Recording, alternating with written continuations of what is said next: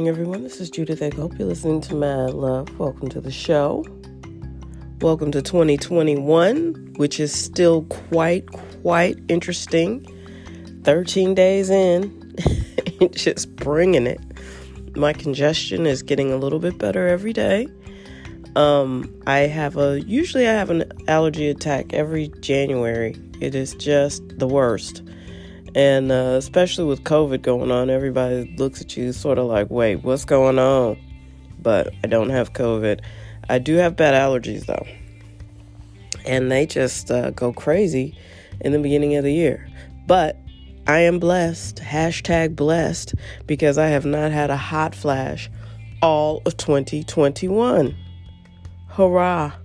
You know, listen, I'm telling you, those hot flashes, there's a fifty-year-old in your life that you love, and she is slow roasting like she's on one of them hot dog things at the gas station. I mean, it's it's a, a heat and an uncomfortableness that you can't explain. I can't explain how uncomfortable those things are. And then you're hot, and then you try to go to sleep, and then you wake up, you're hot, you throw the covers off, then you get cold, then you just try to seal yourself back up, but it's too hot, then you, an hour later, you do it all over again. I don't miss it. I'm glad they're gone. I hope they're gone to stay, and that we're moving into the next thing, because I've been ready for the next thing for a while. Okay? Um, so the news is fascinating. Justice is raining from the skies, friend. They, I mean, whoa. It's like, uh, I was reading my Twitter feed before I went to sleep, which is strange because I normally don't do that. But it was before I actually got in the bed. Because normally, uh, I, I just don't look at social media for a while before I go to sleep because it's just not, it's like eating Snicker bars before bed or something, you know, it's just not right. You don't want to feed that into your brain. So, but I glanced at it because there's some things going on in Saint Louis, of course, that are always interesting. And then I glanced at it, and one of the headlines I had read was that uh, Ivanka Trump is uh, pretty sure she can get by. I mean, I had read it earlier in the day, but it, it popped up again. It was still trending. Um, Ivanka's pretty convinced that she could uh, have a political career after, she's delusional too, after all of this, after the fact that she could not control her father, that he obviously didn't value her opinion as much as, as uh, we all thought. You know, I thought, oh, well, she's level-headed. She'll get her dad to at least, you know, he he's in love with her. He'll pay attention to her. And she couldn't even control him. So what kind of career does she think she's going to have? And she's not a politician. You've had four years being an unelected person, all right up in the White House, side by side with your dad. He's clearly in love with you. And uh, you still couldn't control him. What kind of career do you think you even want in politics? You're not good at it. Listen, that whole family is delusional. And that's terrifying.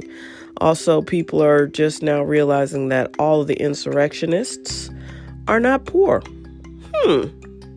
Imagine that. Disenfranchised white people, white, yeah, it was mostly white men, but it was all, you know, both genders and some black people. I did see black people. Um, but this movement was definitely led by disenfranchised white men. And, uh, you know, imagine that. Feeling disenfranchised and you're not, you know, poor. I think America just has a really weird idea of, um, you know, what spurs certain behaviors. You can feel disenfranchised and not be, you know, a mouth breather who smokes meth. Now, definitely there were some meth heads in that group, you know, but everybody who is frustrated and not feeling like they're getting their just due isn't poor. You know, this is what happens when you obliterate the middle class for forty years. You, t- you the, the middle class started being built after World War Two, right? In the fifties. it just exploded. Every, it was hope. People were excited. You know, you could get a job and work in a factory, and you didn't have to have a P H D to make money. You didn't have to be a banker to be, you know, to be able to send your kids to private school and give them a good life and buy a house. And you could do all these things. And they built it all up through the fifties and the sixties and destroyed it in the seventies and then destroyed it in the eighties with Ronald Reagan and his Reaganomics. That's what happened. You know, there was the the middle class was a thing and people were thriving. And then people decided, the Republicans decided that, you know, we can we can trickle down economic uh, success. When we're successful, when you have a successful wealthy class, those people create jobs. That wealth will, wealth will then trickle down from from that level, and it'll be great. You know, we'll start to send factory jobs out of the country, because then that'll, you know, that'll free up more money for the owners to pay, you know, the workers uh, less. And then Americans can afford those products, which leaves out the idea that, hmm, maybe if you send all the middle class jobs somewhere else, people won't have enough money at some point to even be able to buy the goods that they need, that are so cheaply made somewhere else. Huh. It wasn't a long-term strategy for success. And then Bill Clinton came along and doubled down on it. So, I mean, you can't destroy an entire uh, economic sector and then wonder why people are so frustrated. And listen, I'm not justifying their behavior. You can't overthrow the government because you're in a weirdo cult. You know, Donald Trump doesn't care about your problems. He doesn't care that, you know, you feel some kind of way. He's just using you, as evidenced by the fact that he wasn't up in there trying to tear down the government with you. You know, he incited you, he encouraged you, and then he headed for shelter, because clearly none of them were out there. They incited you into a riot and then went someplace to hide. I've seen that before in person, too. That's pretty funny. Um... Yeah, throw the rock and hide your hand. Yeah, you got to realize you're being manipulated by these people. They are not thinking like you. They just want to use your fury to get what they want. Ugh, it's just really sad. It's like some sort of Shakespeare play or some really horrible episode of Punk'd. I mean, it's like, wow, we have been trapped in, in some sort of, you know, Freudian nightmare fever dream. I just can't wait for it to be over. And anybody who thinks that these people are not going to try to show up and do this again are naive. And I think the one dude who, the crazy with the horns on his head, why the judge is giving in and giving him organic food because he hasn't eaten. It's jail. You're not supposed to get good food in jail. Nobody ever goes, whoa, I love jail. The food is delicious. You know, they get big in jail because they're starting to eat regularly. A lot of these people don't eat, you know, regularly. So they get puffed up in jail. But, you know, you ain't supposed to get organic and, you know, health food. I need gluten free. Okay. You know what I mean? What the hell? So, I guess this is progressive pro- uh, prosecution. Is that it? Is that how it looks? Better for the prisoner. But, you know, you can't get mad if that's your jam, because, you know, it applies. It's accurate. Uh, just because this guy is white and crazy doesn't mean he doesn't have rights. So, listen, this is a fascinating time. As a writer, I feel like I'm just chomping at the bit. It's just so much to take in. So anyway, that's my, uh, those are my things. Uh, life has just been really, really fascinating, especially on the political spectrum. I mean, it's just so much theater going on. Just, it's theatrical as hell. All kinds of stuff. It's like, whoa, you know, I can't imagine. When movies come back, there's going to be a, a whole plethora of, when you can go back to, to filming things, there's going to be all kinds of interesting plot lines taking place uh, on your favorite shows. Rip right from the headlines. It's just bizarre. I don't, I mean, I really don't get it. America lives uh, with some weird um, comfort zones. You know, like people who have money, you know, some, some of them are very generous. You know, there's no doubt about it. Um, there are people who use their wealth very, very well. They're generous. They're kind. They try to help other people. Um, I believe there are some good politicians out there. Um, not all of them, not even close, but there are some good people who, who serve. They they took office to serve, and that's what their main interest is. Um, I don't think we're at a place where you can just categorically assume that everybody in political office is, to, is there to serve, because it's clearly obvious that that's not the case. And then you got people who get turned out by the money, by the greed. And this plays on every scale. You can go down to your little town's mayor, mayor's office and see some kind of power struggle playing out. And they don't even make hardly any money. You know, it's the money and the power. And the, as you go up the food chain, the more money, the more power, the more corrupt that people can get because they're greedy. You know, I think the glitch in the human design is greed. And for the beginning of our existence on this planet, of course, we had to be greedy. You didn't know when you were going to get more food. You had to hoard the food. You didn't know if you were going to, you know, get more supplies. So you hoarded the things that you have. Well, there's still an instinct in us that's just like that, even though you can go to a store where there's hundreds of supplies available to you at, you know, during working hours, during business hours, you can go buy whatever you need. Um, but we still hoard things.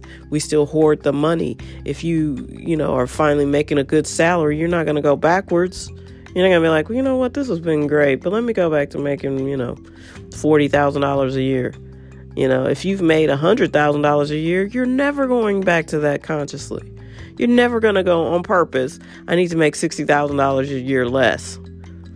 You know, so there's that part of our our design that's flawed because we never really adapted from having to struggle to survive and hoard to survive. So now we just hoard out of greed. You know, we hoard our food, we hoard our money, we hoard our love.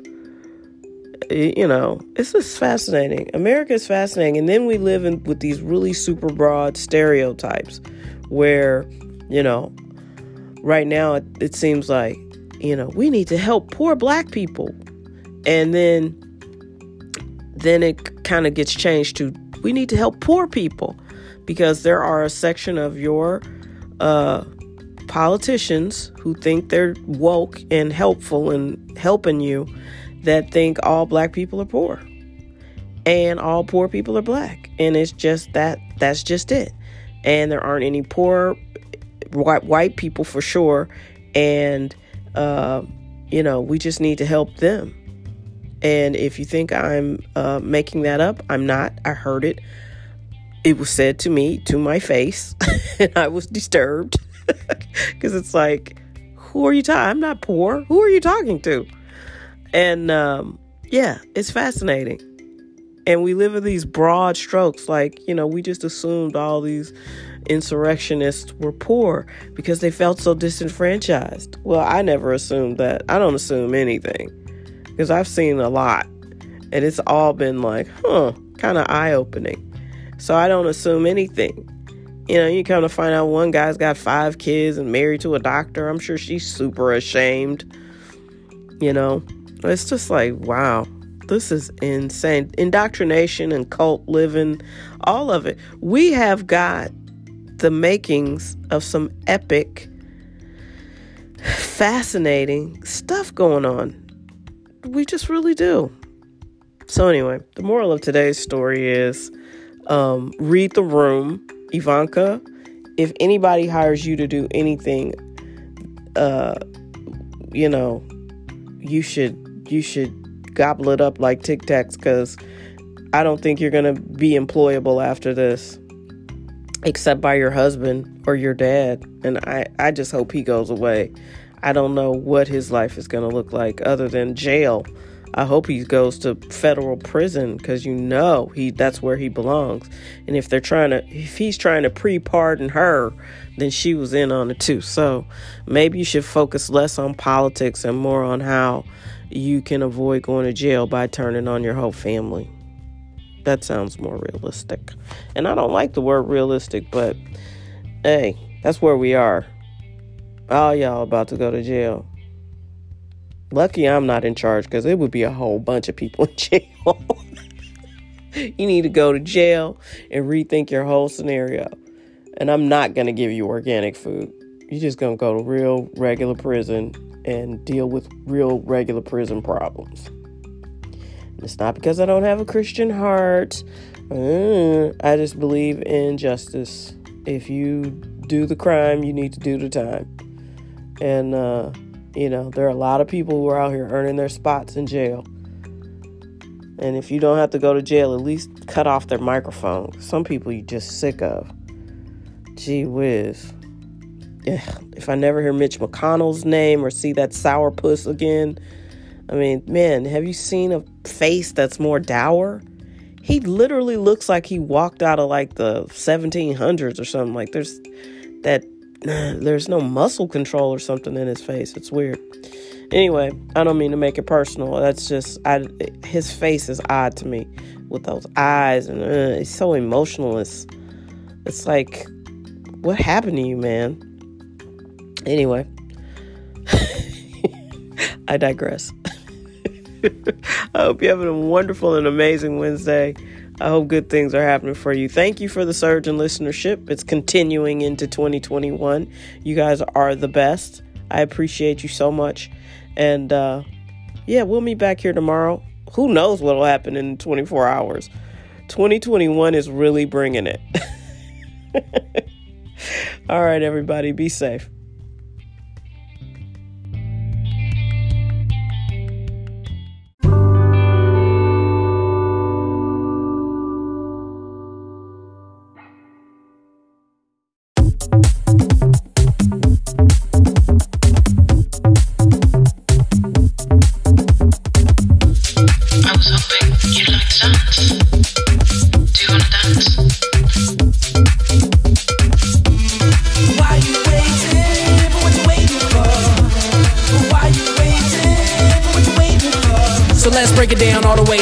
Till I create a found from the rubble in the trouble house. So let's break it down all the way to the ground till I create a found from the rubble in the trouble house. Come on, girl, I know you wanna dance. Come on, girl, take my hand. So what you got a man? Work them hips into a trance. Work them thighs until you cramp. It's so hot, my shirt is damp. Tell the D J up the bass and blow the motherfucking amp. Run a game on a dame, get a name, spark a flame, spark a change in the scene. I'm in the end and in the jeans. You can intervene, cause we living in a dream. You ain't never seen this innovative parody. I spit it exquisite with illustrative clarity.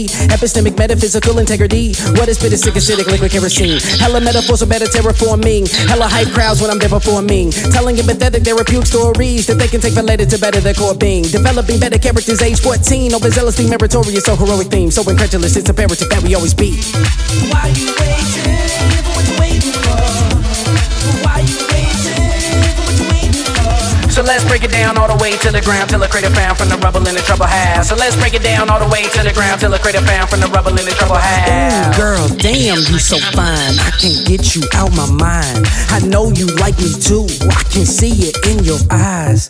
Little Miss Cutie plays so hard to get, cause most dudes trash like a garbage can. But my love is butter, baby, ain't no margarine. This ain't a flea market bargain that I'm offering. It's one of a kind, kind of a timeshare. So come and unwind, cause on your line share I provide a sublime moment of fantasy. Verily, carefully, I decide to use a rarity. It's apparent you embarrassed by my brevity. Secondly, yes indeed, you a lethal weaponry. So I gotta frisk you before I take the risk, boo. This is not an act, boo. No, won't be misused. No, you won't be misused. I ain't Mister Rick Woo. So come on, baby girl, come and get it, get with this, boo. Ooh. Why you waiting? What you waiting for? Why you waiting?